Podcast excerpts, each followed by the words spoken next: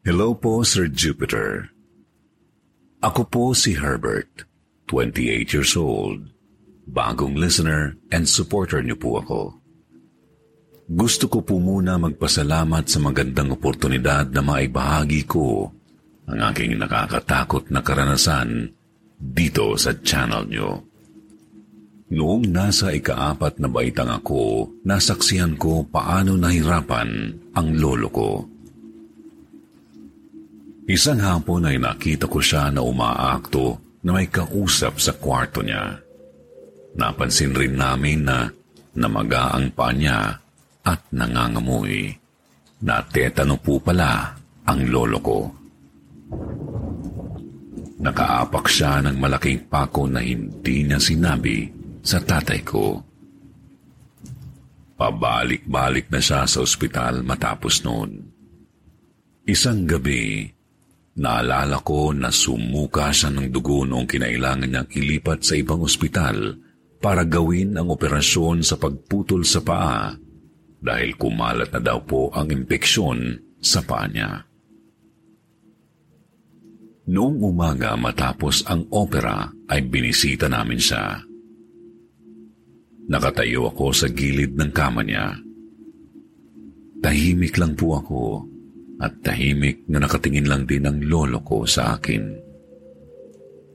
Naaalala ko pa po ang mata niya na maluha-luha ng umagang yun bago ako pumasok sa eskwela.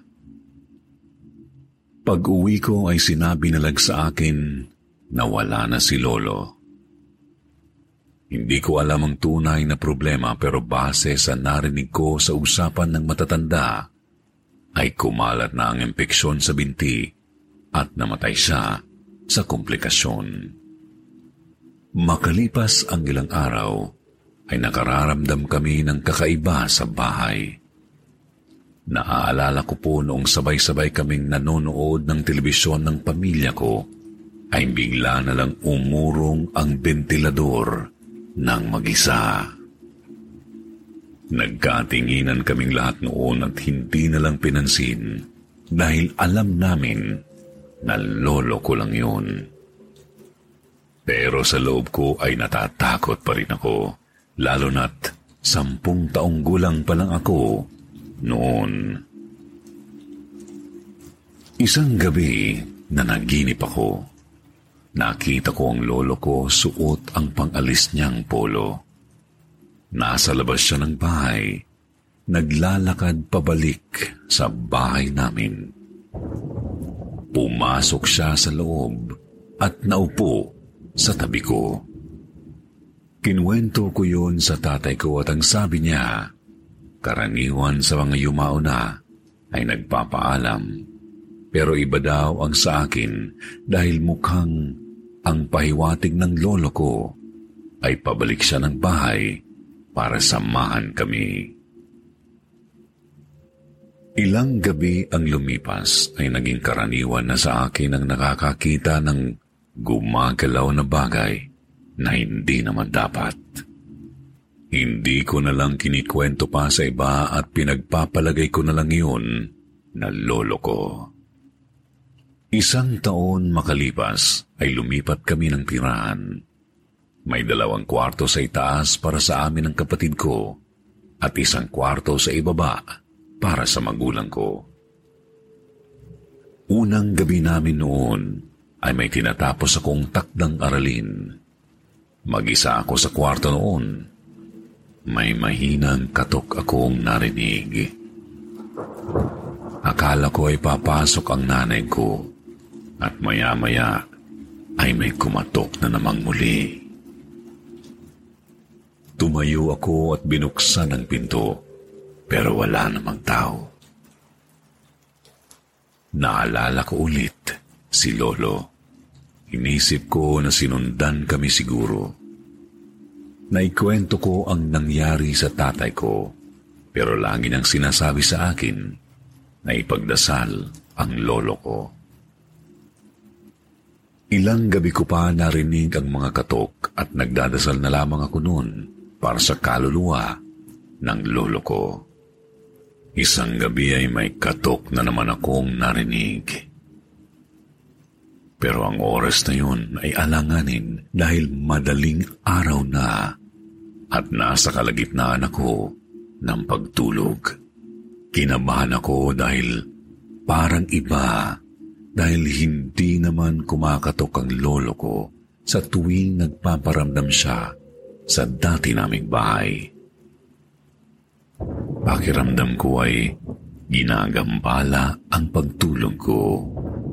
Sa pangalawang beses ay may katok na naman akong narinig.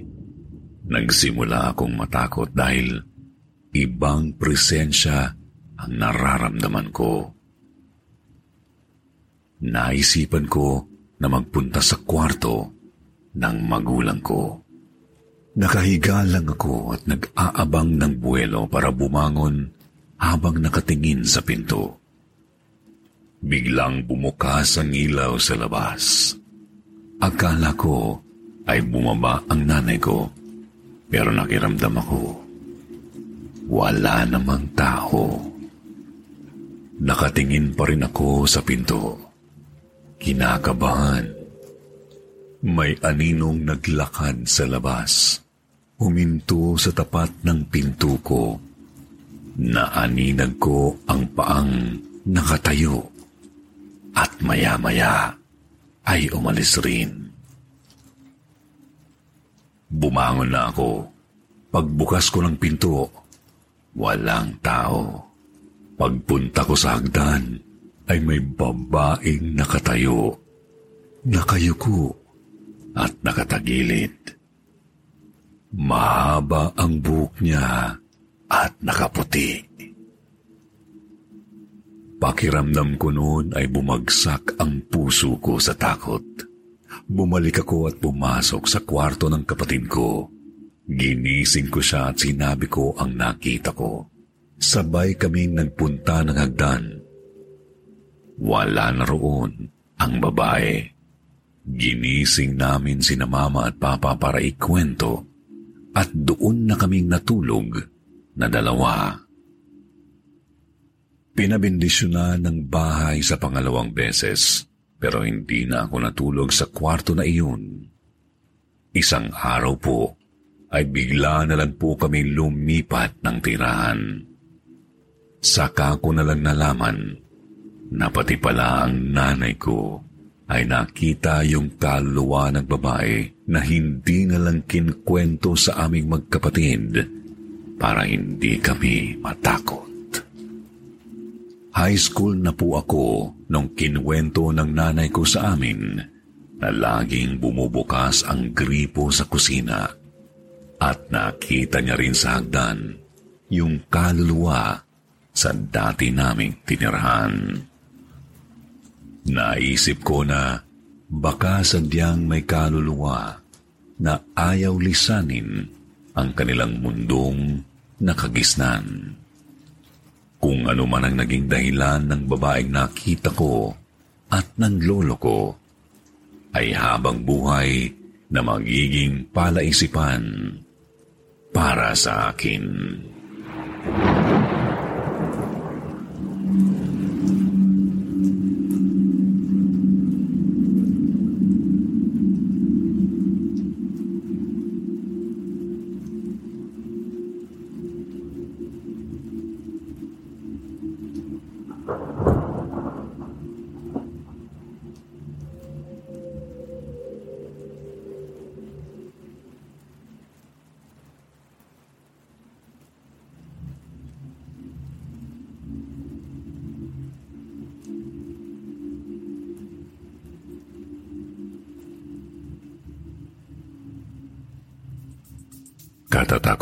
Katatakutan sa baryo. Stay with us. We'll be right back. Hello, this is erotica romance author, podcaster, sex blogger, Ruin Willow. Oh, yeah. With Ruin Willow podcast. And on my podcast, I talk about all things related to sex, sexuality, sexual health, erotica. I want to help you enjoy your life and have better sex using the tools of erotica, erotic audio, and interviews talking with sexuality experts in the field of sexual health, sexuality, and sexual wellness. Come listen to my podcast. I have a wide range of topics and fiction erotica storytelling.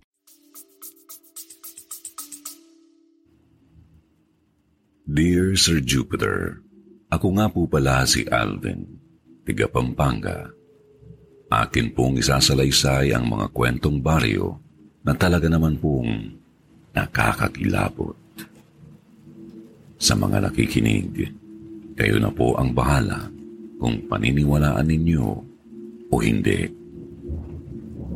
Ilala po ang aming syudad bilang isa sa mga tinamaan ng lahar noong pumutok ang bulkang Pinatubo noong 1991. Marami ang nasalanta ng mga ari-arian, mga taong namatay, mga kakilala naming matatanda na hindi na kinayang makatayo para mag-evacuate ay nabaon na lamang at namatay sa lahar.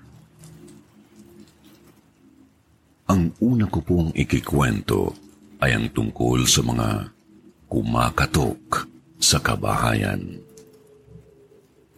Paglipas ng dalawang taon, ay marami pa rin po sa amin ang hindi paggaanong nakakabawi. Dahilan ay kapos sa pera para maipaayos ang tirahan. At isa kami doon. Kaya naman, Nagsumikap ang lahat na kanya-kanyang pag-aayos ng sariling bahay. Naaalala ko pa po nang tinutulungan ko ang tatay ko na maghanap ng tagping kahoy o kaya naman ay bumutol ng sanga ng buko para mabuo lang ang pader ng bahay namin. Sa panahong ito ay wala rin pong kuryente kaya tuwing gabi ay napakadilim. Taong 1992, ako po ay 14 anyos at kasagsagan ng mga nababalitang aswang. Ang sabi pa nga ng mga naririnig ko ay galing daw sila sa kapis. Nagpunta raw talaga sila sa lugar namin dahil marami pang bangkay ang hindi pa nahuhukay. Lahat po ay nagkakatakutan dahil marami na daw po sa mga kapitbahay namin ang nakarinig ng kumakatok sa kanilang mga bintana at pintuan tuwing madaling araw. Isang gabi, mahimbing nang natutulog ang lahat nang makarinig ako ng katok. Tahimik at nanginginig kong ginising ang tatay ko dahil baka iyon na ang aswang. Ang dingding namin ay manipis lang na gawa sa tagpi-tagping kahoy at dahon ng buko. At kung magpunta sa amin ang aswang, ay madali niya itong mapapasok. Tuwing sasapit ang gabi, ay lagi akong kinakabahan mula nang marinig namin ang katok. Nagsimula na ang madalas na pagroronda ng mga tanod sa aming lugar. Si Mang Oka, isa sa mga matatandang tanod na amin ding kapitbahay, ay may kinuwento sa kanilang pagruronda. Natanaw daw po nila sa malayo ang isang malaking tao na maitim na gumagapang sa daan. Akala po nila ay lasing lang Sinubukan po nilang lapitan para alalayan ang nakitang tao. Ngunit, bigla na lang itong nawala. Ang mas nakakapangilabot po ay ang pagpapakita ng ilan pang mga malalaking anino kung saan-saan. Simula po noon ay nakaugalian na naming tagapurok ang mag-ilaw ng kandila sa labas para maliwanag. Wari po ng mga matatanda ay mayroon pang mga kaluluwa na nanghihingi ng tulong at hindi pa nakatawid sa kabilang buhay. Nakasanayan na ng lahat ang matulog ng maaga dahil sa wala namang ilaw at gustong umiwas sa mga nakikitang multo at nababalitang aswang. Ang susunod ko pong ikikwento ay ang nakita kong babaeng nakalutang. Nangyari po ito noong araw ng pista sa amin. 23 anyos na ako nito. Malaki ang selebrasyon kaya naman hindi maiwasan ang inuman. Pagkatapos po ng aming inuman, ay naglakad-lakad muna kaming limang magkakaibigan parang bumaba ang tama ng beer. Nagkwekwentuhan lang kami habang naglalakad. Marami naman po kaming kasabay na naglalakad dahil pista. Maya-maya ay parang nanahimik ang paligid. Doon lang namin napansin na lumayo na pala kami sa mga kabahayan. Bago kami bumalik, ay natanaw naming lahat ang isang babae. Mga ilang metro ang layo anino lang ang nakikita namin at naglalakad siya papalapit sa amin. Miss, kailangan mo ba ng tulong? Tanong ng isa kong kaibigan na si Martin sa babae. Naisip po namin kasi na alalayan ang babae dahil mag-isa lang siya. Pero habang siya'y papalapit ng papalapit, ay nakita namin na nakalutang siya sa lupa. Puti at mahaba ang suot. Mayroon siyang muka pero malabo kung titingnan. Sabay-sabay kaming nagtakbuhan sa takot. Kinabukasan ay hindi karaniwan ang nangyari sa amin. Nilagnat po kaming limang magkakaibigan. Ang sabi sa akin ng isa kong kaibigan na si Jojo ay gawa raw yun ng babaeng nakalutang. Stay with us. We'll be right back. On the podcast, This Queer Book Saved My Life, we interview queer guests about the LGBTQ books that saved their lives. Books don't really make me cry, and this book made me cry so many times. It just like pulled something out of me. I think it showed me how destructive it is to try to pretend, how awful for yourself, and how damaging it can be to other people. We also bring in the book's authors to join the conversation, authors like Alison Bechtel, Carmen Maria Machado, and Jennifer Finney Boylan. If you're looking for your next great read, why not pick a book that transformed how our guests live and love in this world? Subscribe to This Queer Book Save My Life and join us at thisqueerbook.com.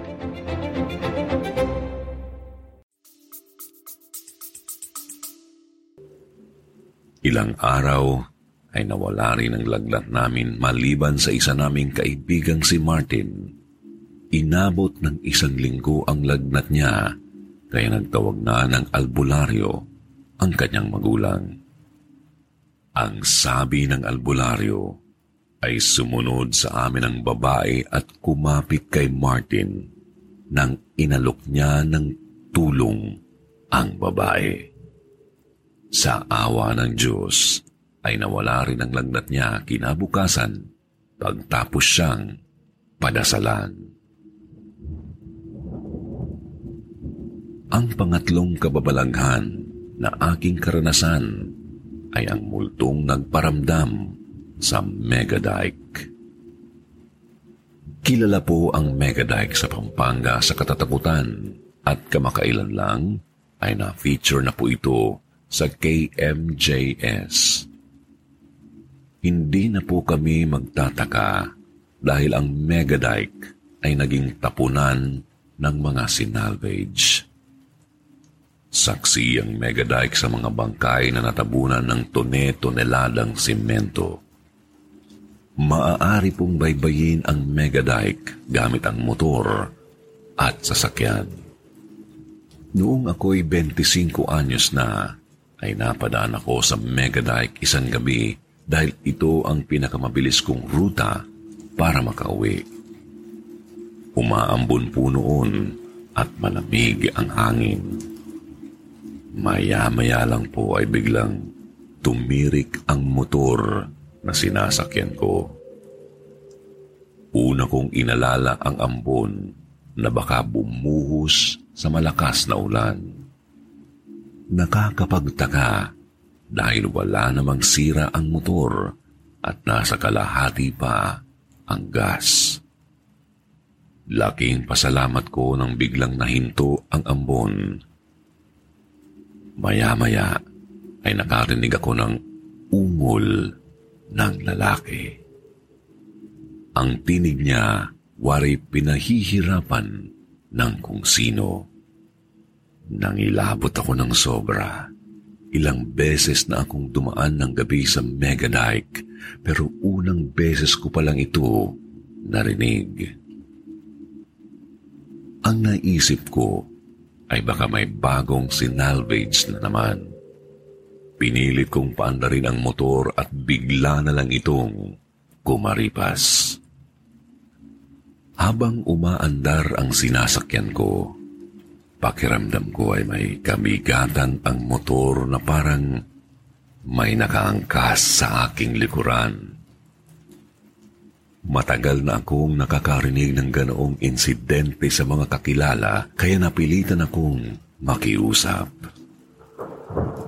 Pasensya na, hindi ko nais na magambala ka. Nakikiraan lang po ako. Bumaba na po kayo sa motor ko. Sabi ko nang may takot sa boses. Naramdaman ko na parang may bumaba sa motor ko at mabilis ko itong pinaandar. Mula noon, ay hindi na ako dumadaan sa Megadike pag dumilim na ang langit. Sa tinagan ko pong nakatira sa lugar namin, ay marami ang nakasaksi sa mga hindi maipaliwanag na bagay. Iisa lamang ako sa mga magpapatunay na totoo ang mga kaluluwang hindi matahimik at mga kaluluwang gumagala-gala.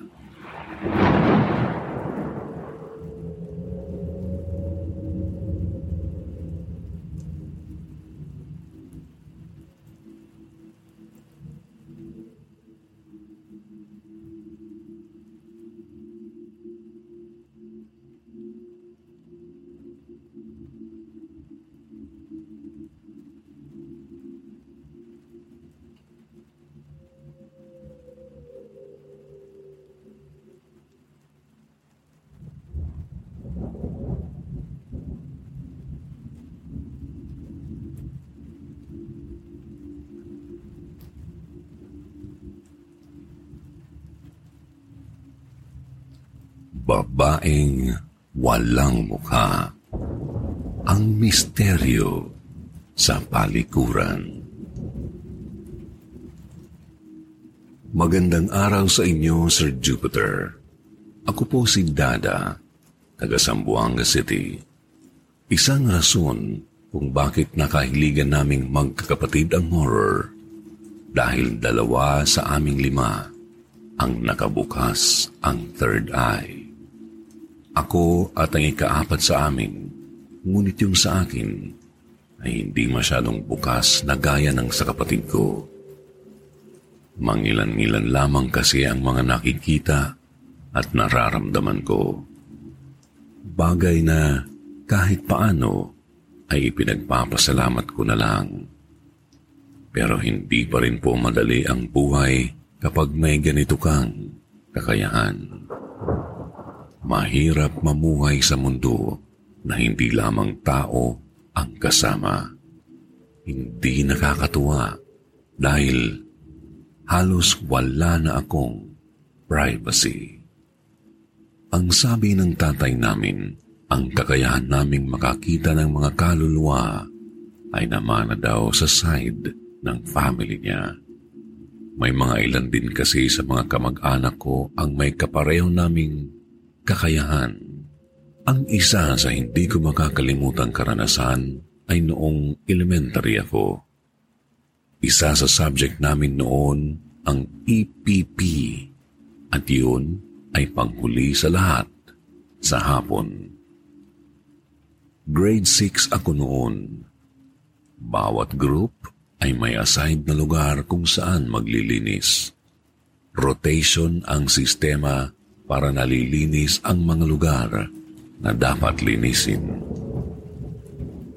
Noong kami na ang nakatoka na maglinis ng CR, ay iniwan ako saglit ng kaklasiko upang kunin yung bote ng muriatic acid sa classroom. Alam kong may mga kwento-kwento na tungkol sa CR na may nagpaparamdam daw doon. Kaya inantay ko yung kaklasiko sa may pinto sa labas. Bali yung CR po ay may dalawang cubicle tapos yung pangatlo ay may malaking drum na ipunan ng tubig. Nagkataon naman na puno na yung tubig sa CR at wala akong choice kundi pumasok at isara ang gripo. Wala pa rin ang kaklasiko noon kaya hindi ko maiwasang mag-isip ng kung ano-ano. Pagbukas ko ng pinto ng CR, ay grabe ang takot ko. Hindi ako makagalaw sa nakita ko sa ilalim ng isa sa mga cubicle doon. May pagkahaba-habang buhok na basang-basa at hindi ko alam kung kanino yun. Basta palagay ko, mula yun sa babaeng nagmumulto sa CR na yun. Hindi ko matandaan kung paano ako nakaalis doon. I mean, parang nawala ako sa sarili ko noon. Ang natandaan ko na lang ay sinundo na ako ng mama ko. At nung gabi ning yun ay nilagnat ako bigla. Ang taas ng lagnat ko at hindi normal ang init ng katawan ko noon. Isa pang karanasan ko rin na pinaka hindi ko makakalimutan ay noong college ako. Yung school namin ay hanggang 6pm lang ang klase. Dahil bad trip yung clinical instructor namin, nag-overtime kami hanggang 7pm. Inis na inis kami noong mga oras na iyon kasi umaambon na nung nagdesisyon siyang pauwiin kami. Sobrang lamig nung panahon na yun, kaya halos lahat kami ay naiihina nung dinismiss kami. At ang lamig na iyon ay nakadagdag pa sa pag-iisip ko ng mga katatakutan. Parang sinadya ang panahon na iyon upang takutin ako. Mga anim kaming sabay-sabay na nag-CR. At dahil hindi ko na maantay at ihing-ihi na ako, nagpasya ako na mag-CR sa ikatlong palapag ng school sa may science laboratory. Habang umiihi ako ay narinig kong bumukas ang pinto ng CR. Noong una ay inisip ko na isa sa kaklase ko yun. Deadma ko lang at wala akong inisip na kung ano. Natapos akong maghugas ng kamay at bahagya akong nakahinga ng maluwag. Pero iba yung naramdaman ko noong oras na yon kasi parang iba yung lamig sa CR. Para akong nasa loob ng ref nakabubukas lang at ang mas kinatakot ko pa ay naramdaman ko na parabang may nagmamasid at nakatingin sa akin. Pag-angat ko ng mukha ko para manalamin. Kitang-kita ng dalawa kong mata ang isang babaeng nakaputi.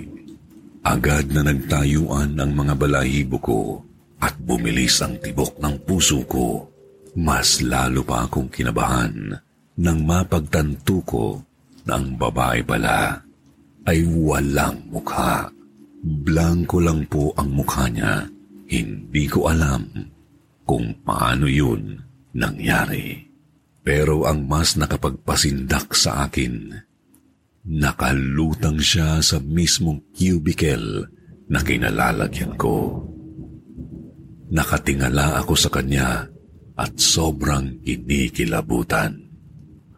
Napasigaw ako at mabilis na dumating yung dalawa kong kaklase. Narinig daw kasi nila akong sumigaw at base sa kanila, ang sigaw ko ay yung parang sigaw na maririnig mo lang sa mga horror movies. Dali-dali kaming bumaba at umuwi na lang dahil sa takot na makita ulit yun. Nung nakalayo na kami sa building, ay lumingon ako. Hindi ko alam pero parang iniimbitahan ako ng multong iyon na muli ko siyang tanawin. Paglingon ko ay kitang-kita ko yung babaeng nakaputi at walang mukha na nakadungaw sa ikatlong palapag. Ang bilis-bilis ng tibok ng puso ko noon at para bang pakiramdam ko ay hindi na ako makahinga. Nang minsang magkausap kami ng kapatid ko, ay naikwento ko sa kanya ang karanasan ko. Ang sabi niya sa akin, noong 2004 ay may estudyanteng nagpakamatay sa ikatlong palapag ng building na iyon. Base sa kapatid ko, ay nabuntis daw ito ng nobyo at hindi pinanagutan. Iniwan at pinabayaan lang. Ang ginawa raw ng babae ay ninakaw daw nito ang cellphone ng kanyang kaklase upang ibenta at gagamitin yung pera pampalaglag. Ngunit sa kasamaang palad ay nahuli siya at nalamang siya pala ang salarin. Marahil sa kahihiyan ay nagawa niyang magpatiwakal sa school. At dahil na rin sa labis na lungkot, depresyon at mga problema niya sa kanyang buhay, kaya tinapos nito ang sariling buhay. Hinding hindi ko po yan makakalimutan sa buong buhay ko habang buhay ko itong dadalhin at babaunin bilang isang bangungot at pangit na alaala. Sa ngayon ay lagi kong ipinagdadasal na sana ay maisara kong muli ang ikatlong mata ko. Hindi ako makapamuhay ng maayos dahil sa kakaibang kakayahan kong ito. Ganun pa man, nagpapasalamat pa rin ako dahil hanggang sa kasalukuyan ay nananatili akong buhay sa kabila ng lahat ng aking pinagdadaanang kababalaghan. Ang kwento at karanasan kong ito ay dito ko na po tatapusin. Maraming salamat po Sir Jupiter at more power po sa inyong channel, Kwentong Takip Silim.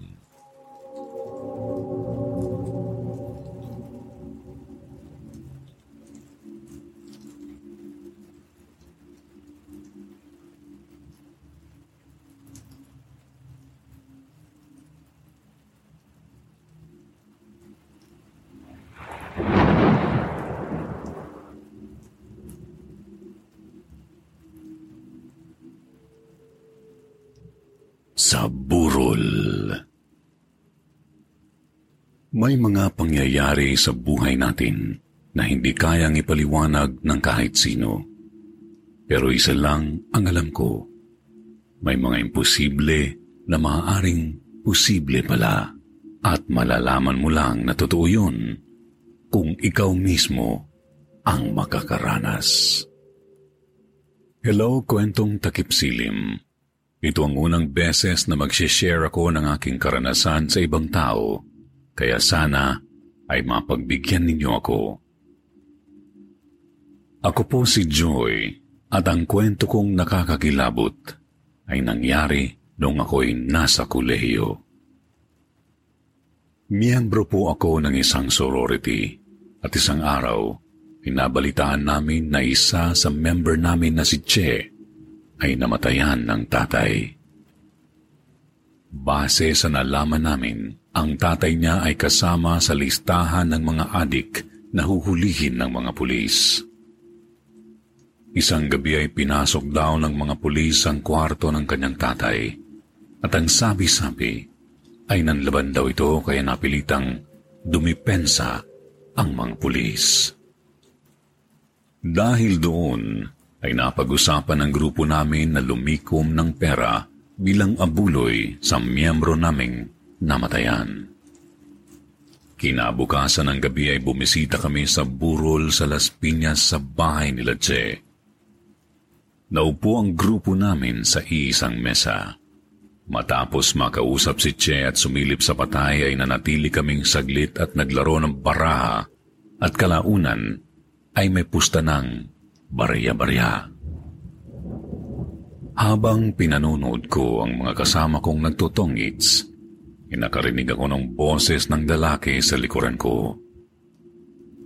Sumulyap po ako sa likod at nakita ko ang isang lalaki na nakasandal. May mga tattoo siya sa braso at sa paningin ko ay mukha siyang barumbado dahil na rin po sa tono ng kanyang pagbulong. Sinasabi niya kung anong pwedeng gawin ng katabi ko para manalo siya. Para po bang marunong pa siya sa naglalaro. Medyo naiirita na po ako sa boses niya kasi siya lang yung salita ng salita habang kami tahimik lang. Muli na naman siyang umentra pero mas malakas na boses. Mali-mali tira mo, dapat nilapag mo na ang king. Sa loob ko po ay natatawa ko dahil para po siyang coach. Nang harapin ko siya ulit sa likuran, ay wala nang tao. Tinanong ko yung katabi ko na si Patty kung narinig niya ba yung lalaki sa likuran namin. Pero ang sabi niya, wala naman daw siyang naririnig. Dito na po ako nakaramdam ng kakaiba, pero di ko na lang pinansin. Tumagal kami sa burol dahil nagyaya mag-inom si Che. Noon lang din ako naka-encounter na pwede palang mag-inom kahit may patay sa pamilya. Alas 10 na ng gabi nang yayain ko si Che para samahan akong umihi. Pero dala ng tama ay tinamad siyang tumayo at itinuro niya lang sa akin kung saan matatagpuan yung CR. Nasa labas po ng kanilang bahay ang banyo. Maayos naman ang banyo nila at malinis. Pero ang ayaw ko lang talaga ay yung kakaiba ko na namang naramdaman. Naupo ako sa inidoro at naririnig ko ang mga boses ng mga bisita. Yung CR po nila Che ay medyo malaki. Nahahati po siya sa dalawa. Sa pagitan ay may kurtina. Sa kabilang banda ay doon ang paliguan. Hindi pa man ako tapos sa pag-ihi, ay napansin ko na may anino ng lalaki na gumalaw. Mabilis po akong tumakbo sa labas. Nabangga ko yung kuya ni Che. Hindi na ako nagdalawang isip at sinabi ko kaagad na may lalaki sa loob. Humingi ng paumanhin si Kuya Vanjo kasi akala niya may tao talaga doon sa loob at sa posibilidad na nasilipan ako ng kung sino man iyon. Pero nang pumasok si Vanjo sa loob ng panyo, wala pong katao-tao. Parang nabawasan yung tama ko sa alak noon. Maging si Kuya Vanjo ay nagtataka rin sa sinabi ko. Hinatid niya ako ulit sa table namin at namumutla akong humarap sa mga kasamaan ko.